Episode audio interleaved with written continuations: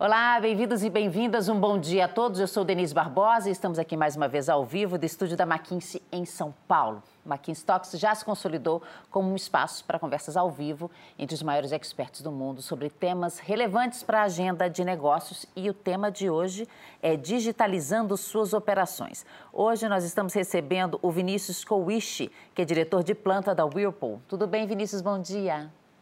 Bom dia, Denise. Tudo ótimo. Muito obrigado pelo convite. É um prazer enorme estar aqui para compartilhar um pouco das nossas experiências com todos vocês. O prazer é nosso. Aqui ao meu lado eu tenho o Rafael Oliveira, que é partner da McKinsey em São Paulo. Bom dia, Rafael. Bom dia, Denise. Vai lembrar que vocês poderão fazer perguntas a qualquer momento clicando no botão à esquerda da janela do vídeo. Por favor, contribuam. A participação de vocês é fundamental. No finalzinho do nosso encontro aqui, eu repasso para eles as perguntas de vocês. Vamos começar? Rafael, com você.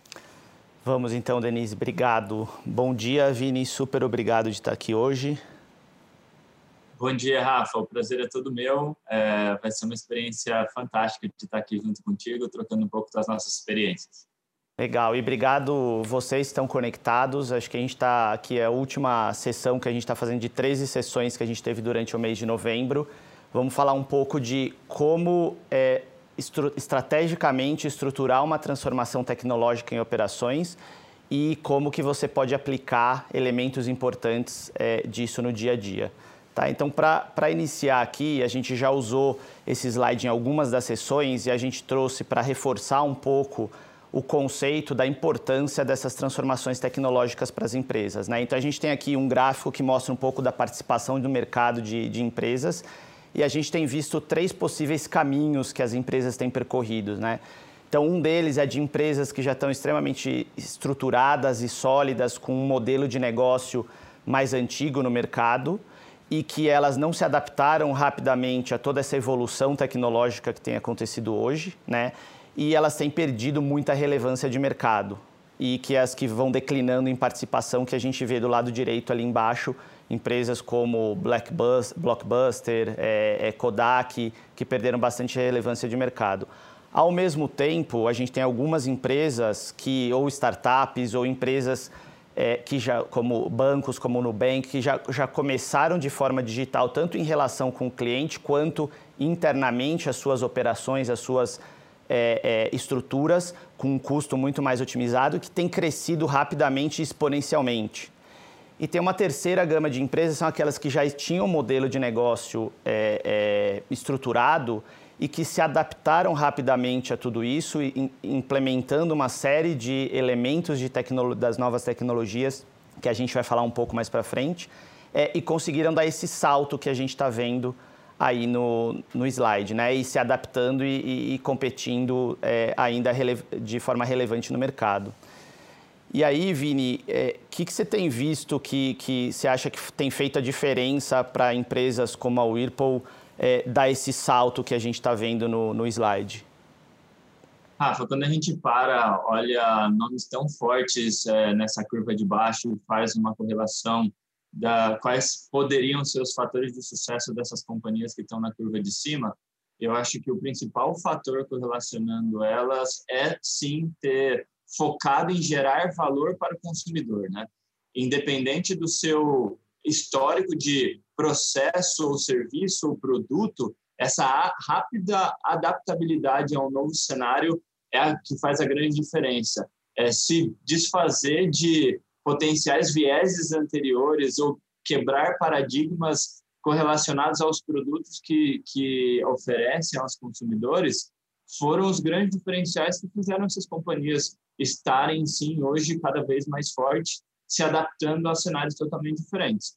Obviamente que no nosso dia a dia, né, e a gente tem cada vez mais visto a relação do, do consumidor com o processo de compra sendo transformado, é, isso traz um desafio muito grande para o nosso supply chain, esse conceito do end-to-end -end, e essa flexibilidade, agilidade, essa a, a adaptabilidade às novas demandas, acho que são os grandes diferenciais para se realmente manter competitivo em relação aos concorrentes e sim colocando sempre o consumidor é, no centro de cada decisão que essas empresas tomaram.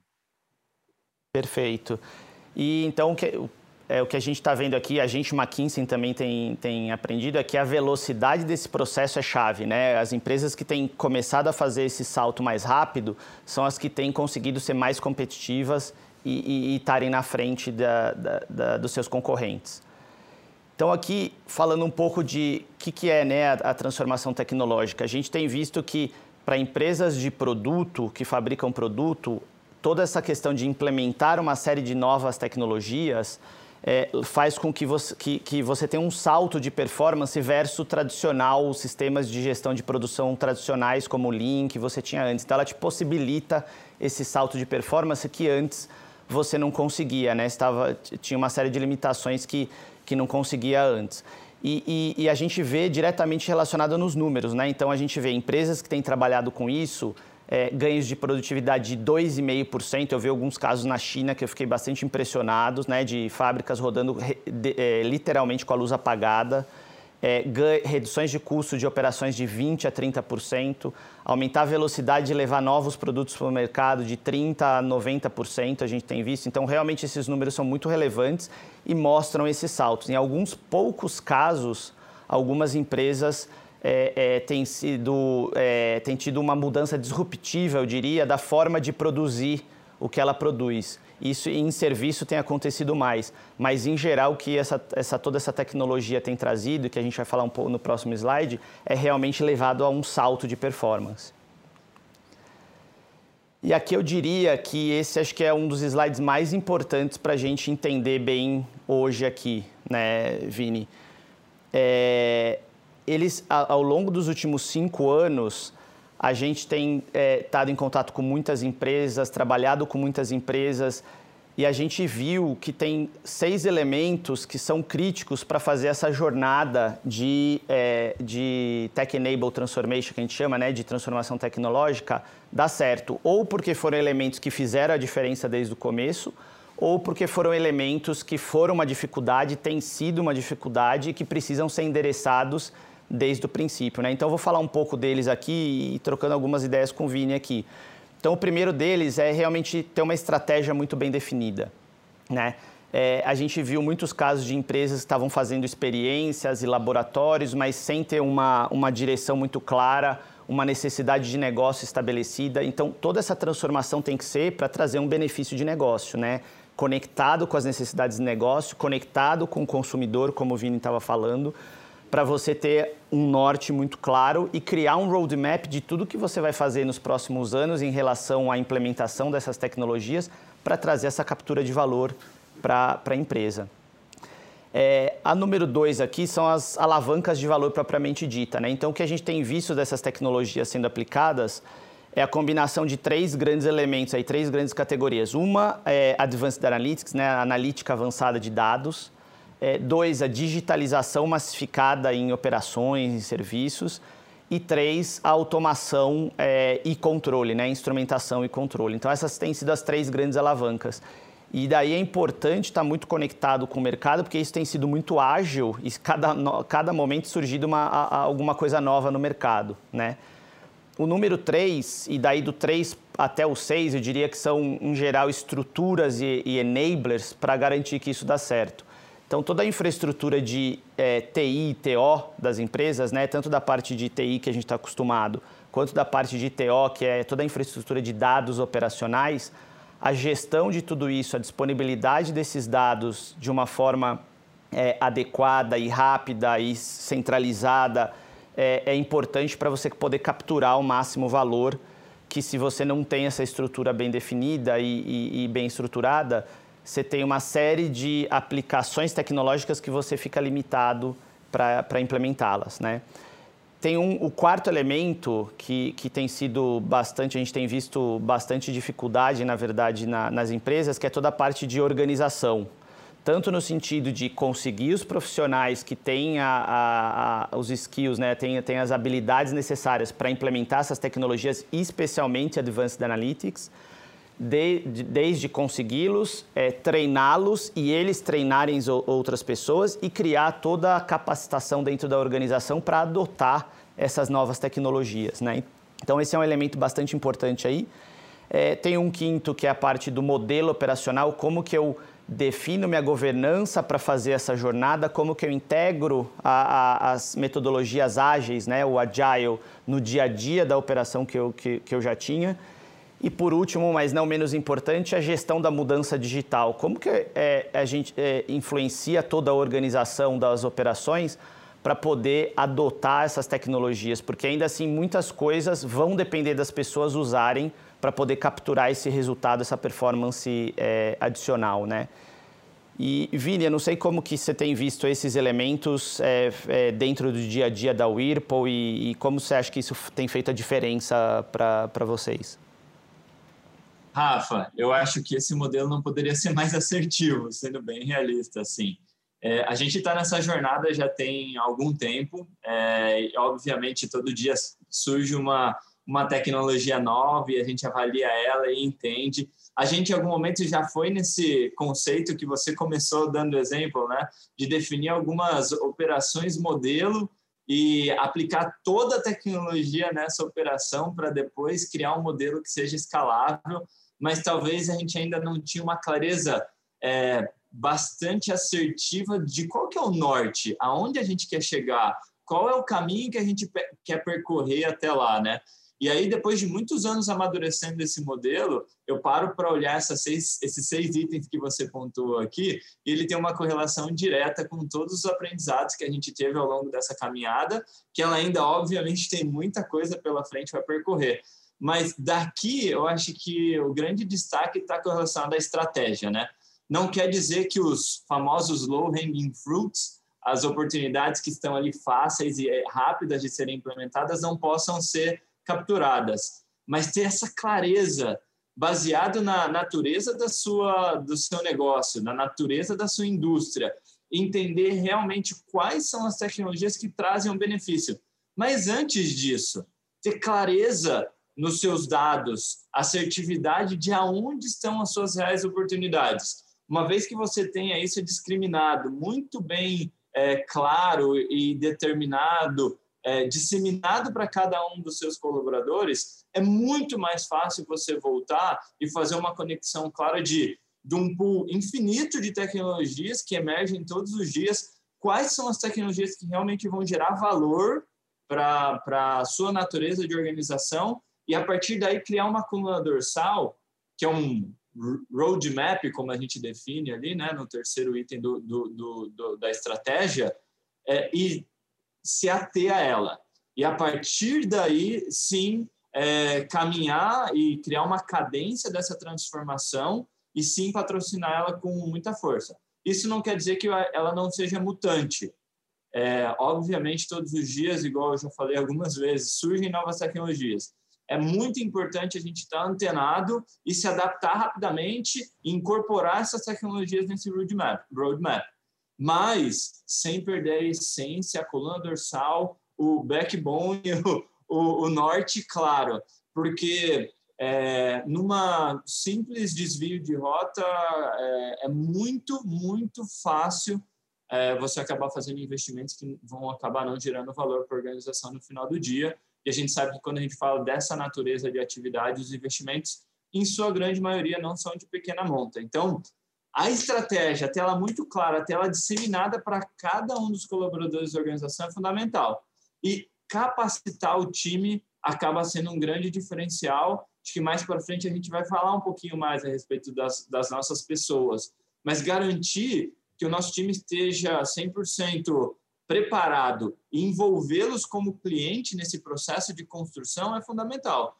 Porque eu acho que o, o erro mais crasso também das organizações é construir uma solução, implementar ela sem ouvir a voz do consumidor, que nesse caso é sim o nosso colaborador direto, e que é, não vai ser usual, não vai ser prático e depois ele vai acabar não utilizando. Então, acho que esses dois fatores são fundamentais. Mas todos os seis respondem é, erros e acertos que a gente teve ao longo dessa jornada e que sim, talvez seja, não existe esse conceito da receita de bolo, mas se existisse, eu acho que esse formato é estaria mais próximo de construir uma estratégia, conectar esses seis itens para mover em frente nessa transformação. Perfeito. Obrigado, Vini. Acho que é, está trazendo aqui pontos bem da, da realidade, né, de como esses, esses, esses elementos realmente influenciam no, no, no dia a dia, né?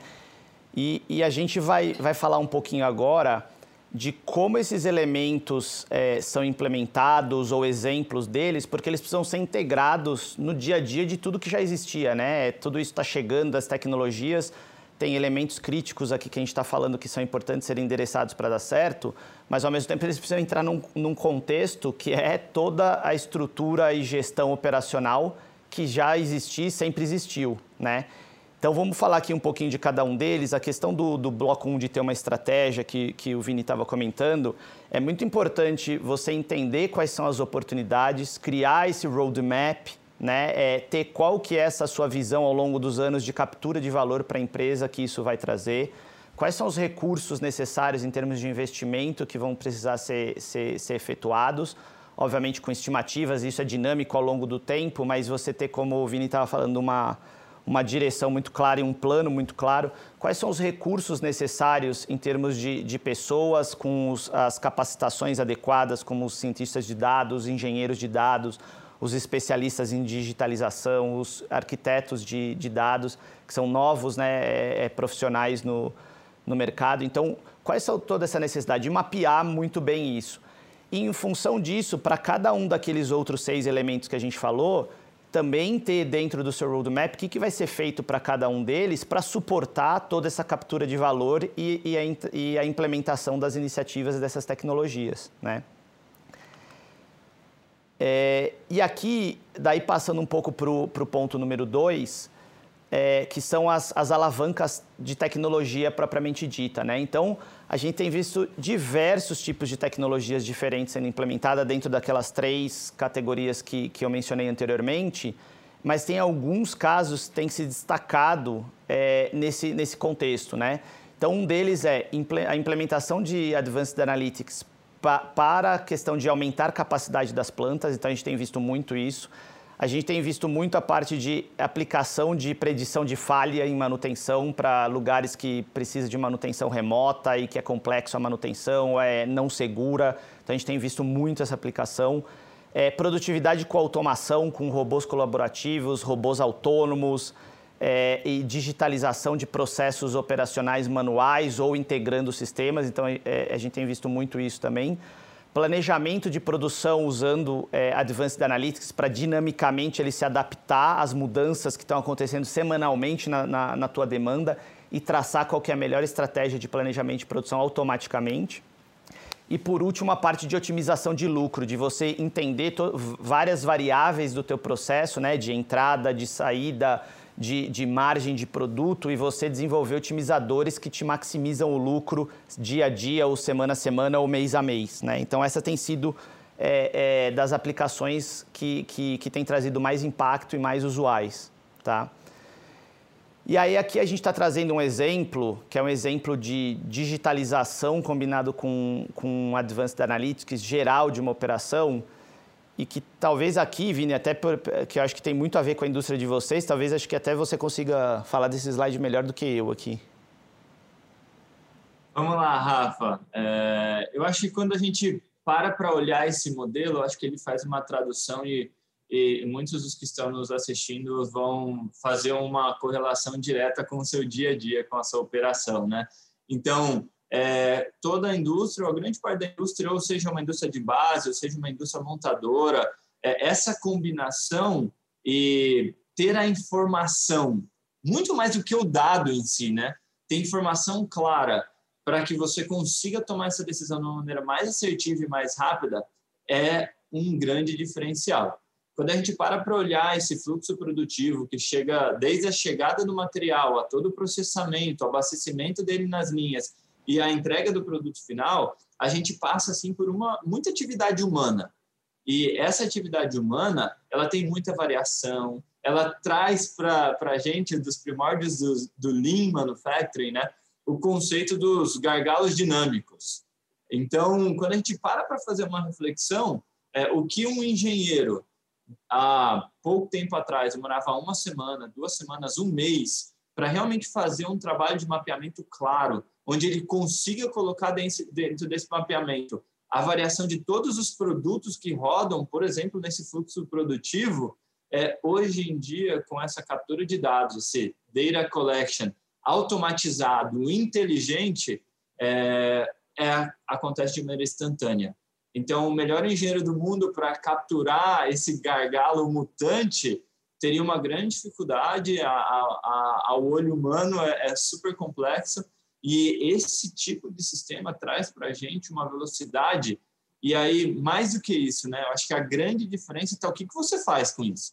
Então, você saiu de dados isolados, é, misturados para informações muito claras e objetivas que fomentam você a tomar decisões mais assertivas.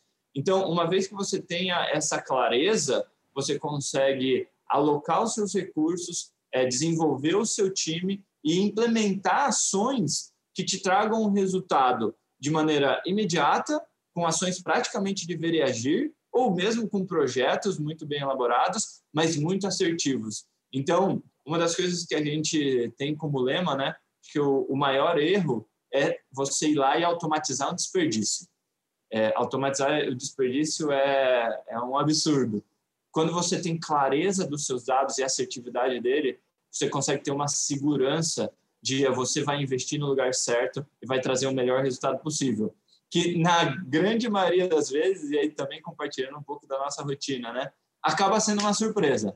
Por mais que a gente já trabalha há dezenas de anos é, com Lean, sim, implementando agora o World Class Manufacturing, é, que é a evolução do Lean, mesmo assim, quando a gente para e, e, e vai pegar o dado de maneira estruturada, a gente tem surpresas isso tem sido muito suportivo para a gente para evoluir é, com índices de produtividade. E aí, Rafa, eu só queria fazer um comentário aqui correlacionado lá aqueles primeiros slides que você mostrou, do potencial disso, né? É, multiplicar em duas vezes e meia, aquela produtividade de 30%, 40%, 50%, eu acho que a gente precisa quebrar um paradigma aqui. Sim, existem fábricas no Japão, na China, que rodam de luz apagada, mas para alcançar aquele nível de, de produtividade não é necessário chegar nesse patamar. Sim, com é, tecnologias aplicadas de maneira assertiva, combinado com, com, o conhecimento de Lean Manufacturing, WCM, aqueles números são super factíveis de ser atingidos.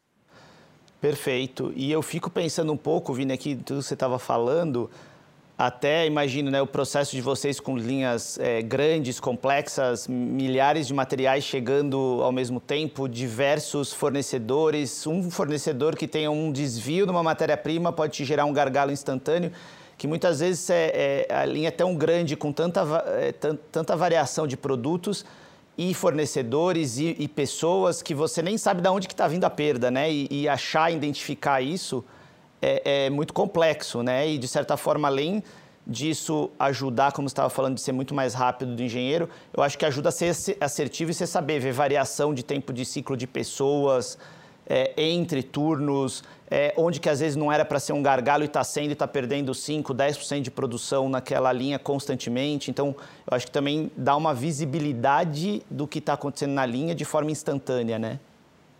Perfeito, Rafa. E eu gostaria de, nesse momento, até extrapolar um pouco mais, né? Acho que mais do que a produtividade em si, essas tecnologias também ajudam a gente a cada vez mais é, traduzir em, em postos de trabalho mais confortáveis, que estejam mais conectados com todos os critérios ergonômicos e também é, a todos os fatores de qualidade, né? Então, conectar tudo isso é, te traz um pool de oportunidades imensurável. Perfeito. Legal. Vou trazer outro, um outro exemplo aqui, Vini, que é, é e, e pessoal que está tá assistindo a gente, que é sobre daí aplicação de, é, de Advanced Analytics em indústria de base, né? Depois a gente pode até aqui, Vini, ver como que isso pode ser aplicado para vocês e tal. Esse aqui é um exemplo, é, e acho que muito interessante, eu gosto demais disso, sou apaixonado por esse tema específico de como aplicar Advanced Analytics, predição e tal. E aqui é um caso de que é, foi aplicado, você é, tinha uma fábrica que tinha um gargalo muito claro, né, que limitava a tua, a tua fabricação, e foi aplicado um preditor que aumentou a capacidade da fábrica em 15%. Né? E como que isso funcionou? Primeiro se coletou as 450 variáveis de processo, desde o começo do processo até realmente o final do processo, entendeu todas as correlações que elas tinham e como elas influenciavam a umidade na entrada do secador, que era o gargalo dessa fábrica, né? E se otimizar a umidade da entrada do secador, você consegue fazer a, a fábrica funcionar mais rápido porque precisa secar menos esse produto, né? E aí justamente se entendeu todas as correlações, a gente tem até alguns gráficos aí embaixo mostrando a parte dessas análises, e se montou um preditor, como a gente pode ver no gráfico, que prediz qual que vai ser a umidade na entrada desse gargalo daqui a 4 horas ou daqui a 8 horas, dependendo da precisão que você quer. E ela, tendo visto quais são os principais parâmetros de processo que te afetam essa umidade, é, o, o, modelo te faz recomendações de como você deveria estar trabalhando com a planta, dado a dinâmica do momento atual, para em vez de lá na entrada do secador ter, não sei, 20% de umidade, ter 17% de umidade e com isso rodar, conseguir rodar a fábrica muito mais rápido porque precisava secar menos, né? Então isso é, é um caso real, né, de, de exemplo de como você aplicar essa ferramenta. E acho que o mais legal de tudo isso é que aplicar isso não é só os modelos que é, ficam rodando online, dando recomendações em, em tempo real, te ajudam a, a, ganhar um benefício, né? Mas o processo de montar esse modelo faz com que você aprenda muito mais do processo, você tenha um conhecimento é, é, num nível que você não tinha antes, ele te traz é, insights do processo que nunca ninguém tinha pensado, alguns até contraintuitivos. Muita gente pensava que era melhor aumentar a temperatura de um vapor, enquanto na verdade era melhor diminuir a temperatura daquele vapor.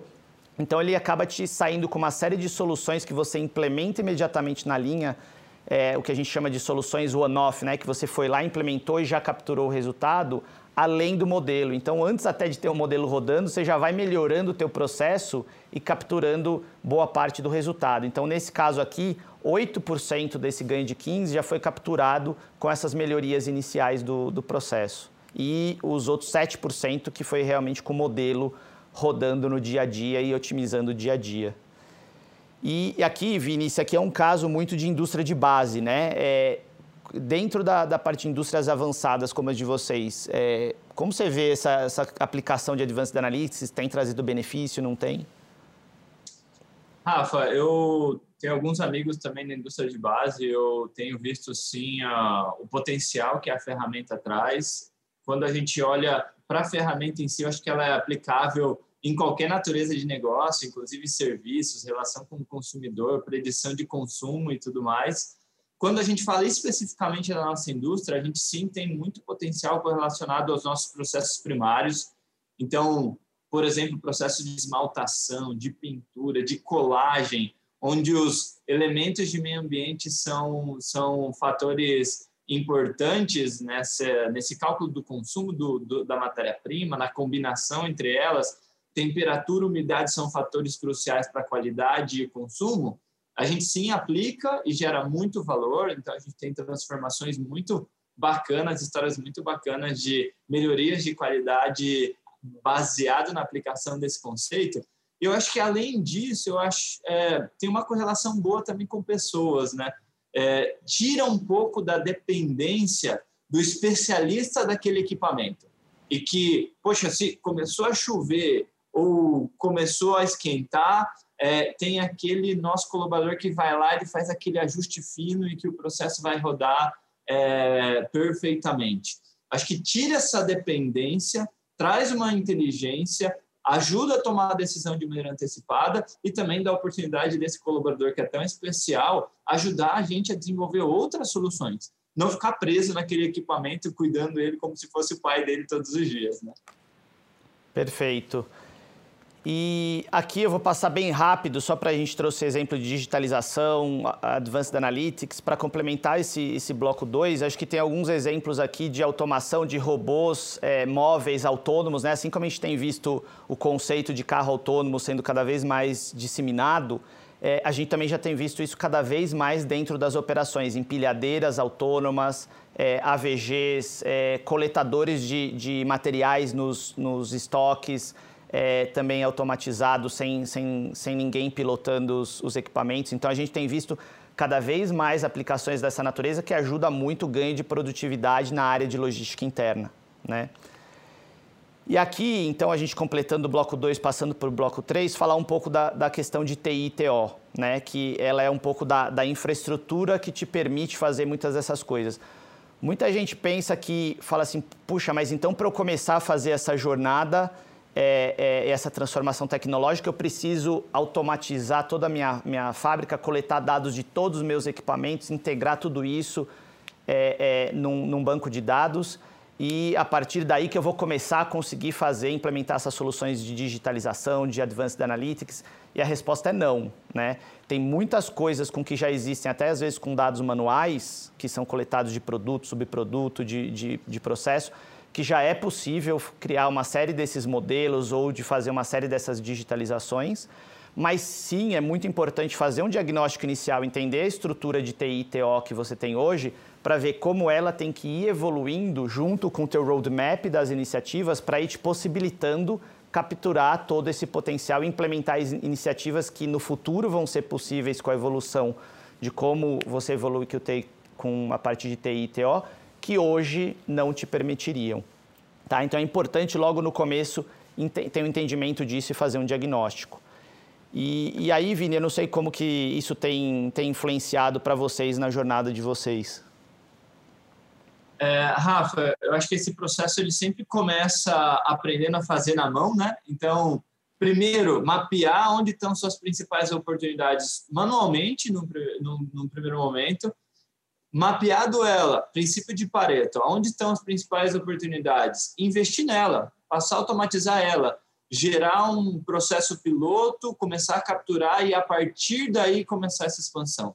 É, o fator humano aqui, de novo, é fundamental então, sim, uma estratégia clara, uma capacitação clara, uma, uma conexão muito forte com os times de TI é fundamental para que a gente avance sem colocar muito dinheiro e não ter é, o retorno, mas ao mesmo tempo avance na velocidade necessária.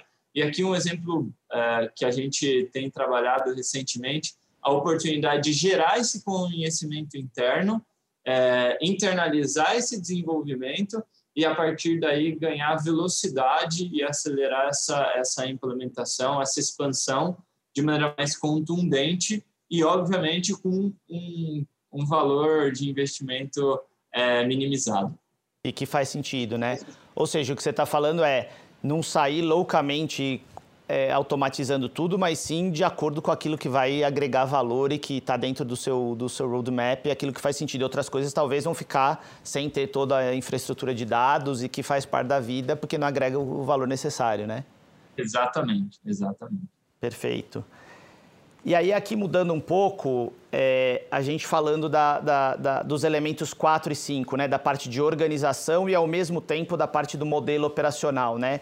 Então, uma das coisas que a gente tem discutido com muitas empresas e tem visto muitas perguntas sobre o tema é: ok, entendi tudo isso, como isso traz valor, é, que eu tenho que ter um roadmap, mas quem faz essas coisas né, acontecer? Quem cria os modelos? Quem cria é, as soluções digitalizadas de, de, de processos manuais e de integração de sistemas?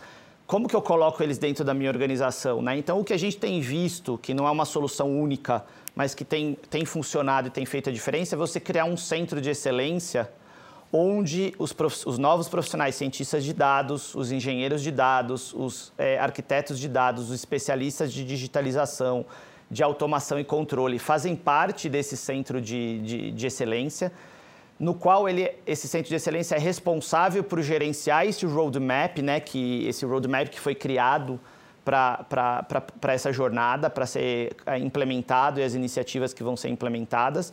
E esse centro de excelência também vai alocando e criando os times multifuncionais, que a gente normalmente tem chamado de squads, para atacar alguma perda, alguma das oportunidades importantes e relevantes que, que, que, precisam ser capturadas e que fazem parte desse roadmap. Né? E você aloca as pessoas de acordo com a necessidade que aquela oportunidade demanda, né? Então você vai criar um modelo de Advanced Analytics daquele exemplo que eu tinha mencionado, você vai ter que ter um cientista de dado, um engenheiro de dado, um arquiteto de dado, é, uma pessoa que conhece do processo, um engenheiro de processo que conhece para trazer a, a realidade, interagir com essas, com essas pessoas e montar os modelos.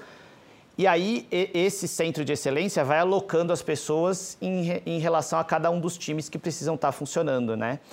E aí uma pergunta que se vem é, mas isso é um time global, né, numa empresa multinacional? Isso é um time regional? Isso é um time dentro de uma fábrica? Isso varia muito dependendo da escala da empresa, do tamanho das unidades de negócio e assim por diante, né? E ao mesmo tempo, esse centro de excelência, ele se torna responsável pela capacitação da organização, né? É, que é tanto a, a, capacitação dos profissionais que vão desenvolver esses modelos, é, essas soluções, quanto das pessoas que trabalham no dia a dia da fábrica para adotar essas soluções e saber utilizá-las. Né? Então, esse centro que, que, que faz muito de, de, desses dois papéis, né? tanto desenvolver quanto capacitar. É, e, por, e, por, último aqui, da parte de, de, metodologia, é como integrar metodologia ágil dentro do dia a dia, né? dentro do sistema de produção que já existia. Então, você não vai fazer para tudo, mas para aquelas soluções que são mais complexas, aí sim você implementar a metodologia ágil te dá flexibilidade para fazer as coisas e tomar decisão, às vezes ver uma solução melhor do que você tinha pensado e ir nessa direção e também de fazer de uma forma muito mais rápida, né? Então tem toda uma estrutura de como integrar isso no dia a dia que você já tinha para ser mais rápido, mas o seu dia a dia ainda funcionar como funcionava antes. E tudo isso é super importante. a gente falou dos elementos, mas como que eu coloco esses elementos ao longo do tempo, tendo um diagnóstico muito claro né, da, da, da do que você, das suas oportunidades? Como que eu vou para uma segunda fase de implementar os pilotos nas áreas críticas e criar esse roadmap detalhado? E depois disso fazer o rollout né, em várias fábricas ou dentro em várias áreas dentro da fábrica e, e assim por diante. Né? Então, acho que isso é, um pouco do que a gente queria passar para vocês nessa, nessa última sessão. E aí queria agora, Denise, é, deixar com, com você para a gente ir para a parte de, de, perguntas aqui dos nossos participantes. Maravilha, que já chegaram várias perguntas aqui. E eu vou começar então passando uma para você, tá, Vinícius? Olha, como podemos engajar os diferentes departamentos para construir uma estratégia unificada de transformação digital e digitalização das operações na indústria? Denise, eu acho que essa é uma pergunta muito inteligente, né? Esse processo de change management, de envolvimento da organização como um todo, ele precisa primeiro comunicar esse propósito. Qual que é o grande objetivo, qual que é o grande valor gerado, qual que é o grande diferencial que vai gerar para a organização no final do dia? E para a relação nossa também, para o nosso dia a dia, como isso pode melhorar a nossa rotina. Então, deixando isso muito claro, quais, qual é o propósito e qual é o objetivo, criar uma estratégia de change management, de envolvimento de todos os stakeholders internos. E, a partir daí, construir junto o que a gente falou lá no começo do nosso bate-papo, né? Essa estratégia vencedora que conecte todos os seis elementos é fundamental. E, uma vez que essa estratégia esteja difundida, agendas de cadência para garantir que o alinhamento aconteça, que a execução e as aprovações aconteçam no timing correto, é fundamental. Maravilha. Segunda pergunta: como criar a cultura em todos os níveis de liderança sobre a importância da transformação digital? É, eu, eu acho que as pessoas passam a enxergar valor e realmente é, executar aquela estratégia a partir do momento que elas experimentaram pela primeira vez. Então, esse conceito de piloto e o conceito do envolvimento na construção na minha visão, são vitais para o sucesso da condução do todo. Então, não adianta é, um pequeno grupo construir uma solução e entregar para um segundo grupo, assim, ó, é, pode, pode utilizar agora, sem envolvê-lo no momento correto. E para liderança sênior da organização, trazer a clareza de o que, o que aquele investimento pode trazer de potencial, o que aquele investimento pode trazer de competitividade e mostrar novamente essa visão do todo. Porque, igual o Rafa comentou, alguns investimentos para esse tipo de transformação são enablers, a gente define, né? São alguns investimentos que eles são fundamentais, que eles sedimentam esse caminho, mas que talvez eles em si não gerem um resultado, não tragam um retorno financeiro na data zero, mas que eles são fundamentais para, a partir deles, construir outras soluções que essas soluções sim trarão um grande resultado para a organização. É, Vinícius, olha, vocês mostraram vários elementos para ter uma transformação tecnológica de sucesso. Por onde devo começar? É, essas duas conexões de, sim, definir potenciais pilotos e para definir o piloto não é normalmente a área que seja mais fácil de implementar, é baseado no mapeamento ainda manual, a área que vai te dar o maior desafio, o maior potencial de retorno. Porque uma vez que você consiga aplicar esse, essa solução nessa área que traz o maior resultado, normalmente essa área vai também te trazer as maiores dificuldades de implementação. E aí, uma vez que você transcendeu tudo isso num ambiente controlado, naturalmente as expansões acontecem de uma maneira mais suave, porque grande parte dos desafios você já enfrentou lá no mais complexo. Então, você talvez se desafie um pouco mais no começo, mas você não vai ter um processo de frustração depois em cada expansão que você, você faça, porque normalmente você já vivenciou as grandes dificuldades lá no, na piloto, tá? Então, acho que esse é um, é um grande elemento. E o segundo pedaço é, de novo, não caia na besteira de automatizar desperdício. Se é evidente uma movimentação de material de, desnecessária, um manuseio desnecessário, uma disposição numa posição ruim de um posto de trabalho, trabalhe a solução de base e depois implemente. É, mas tudo isso não quer dizer que oportunidades do termo em inglês que a gente usou de low hanging fruits que estejam evidentes e que possam ser com payback de curto prazo serem implementadas deveriam ser deixadas de lado. Não, eu acho que essa o, o grande resultado para a organização vai vir de uma estratégia sistema, sistêmica, mas soluções focadas, pontuais, que tragam um retorno rápido também podem ser aplicadas.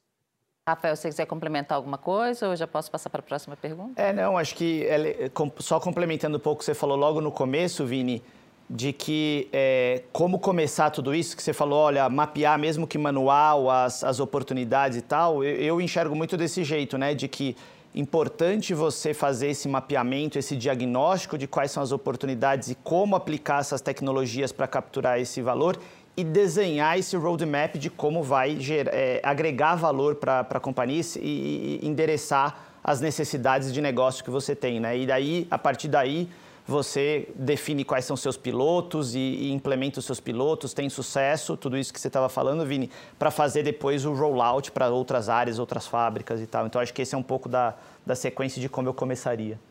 Vinícius, quais dos elementos que você falou se aplicam à indústria de serviços? Tem algum elemento adicional? Eu acho que aquele Advanced, Advanced Analytics ele se aplica e na realidade a gente estava até conversando, né, Rafa? Eu acho que hoje é, é talvez é, a área que mais tem utilizado isso, é, o varejo, inclusive a área que mais tem utilizado o Advanced Analytics. É, e na minha visão, é, eu acho que a gente fez um pacote sucinto de soluções que podem ser aplicadas na indústria mas quando a gente dá um passo atrás e entende todas as ferramentas que a indústria 4.0 trouxeram para a nossa organização, é, o Rafa deu um exemplo para mim que ele é fundamental, né? A aplicação, por exemplo, de robôs colaborativos. É, ele, eles elevam um outro patamar completo, é, a oportunidade de é, fazer melhorias do ponto de vista de segurança, de ergonomia, de qualidade, de produtividade para nossas operações, sem é, se desfazer do fator humano. E que o fator humano, independente do cenário que a gente viver, sim, vai ser um grande diferencial. Capacitar cada uma das nossas pessoas que constroem cada uma dessas soluções é sim é, na minha visão, o fator mais importante de toda a discussão que a gente está tendo aqui, tá? Ai, que maravilha. Então, eu queria muito agradecer a sua presença, Vinícius. Foi um prazer te conhecer. Rafael, muito obrigada também por estar aqui com a gente hoje. Vocês fecharam, assim, com chave de ouro a nossa série, né, a McKinsey Operations Series. Muito obrigada mesmo. Queria também agradecer a você de casa, que ficou com a gente aos os últimos 45 minutos. Quem mandou perguntas, super obrigada pela participação. E para conhecer a agenda completa do McKinsey Talks, acesse mckinseytalks.com. Lá vocês podem acessar os episódios anteriores e esse de hoje vai estar disponível na segunda-feira. E a boa notícia também para quem gosta de podcast é que essas, as versões em áudio de todos os nossos encontros também estão no Spotify. Muito obrigada novamente. Bom fim de semana a todos. Até a próxima. Tchau.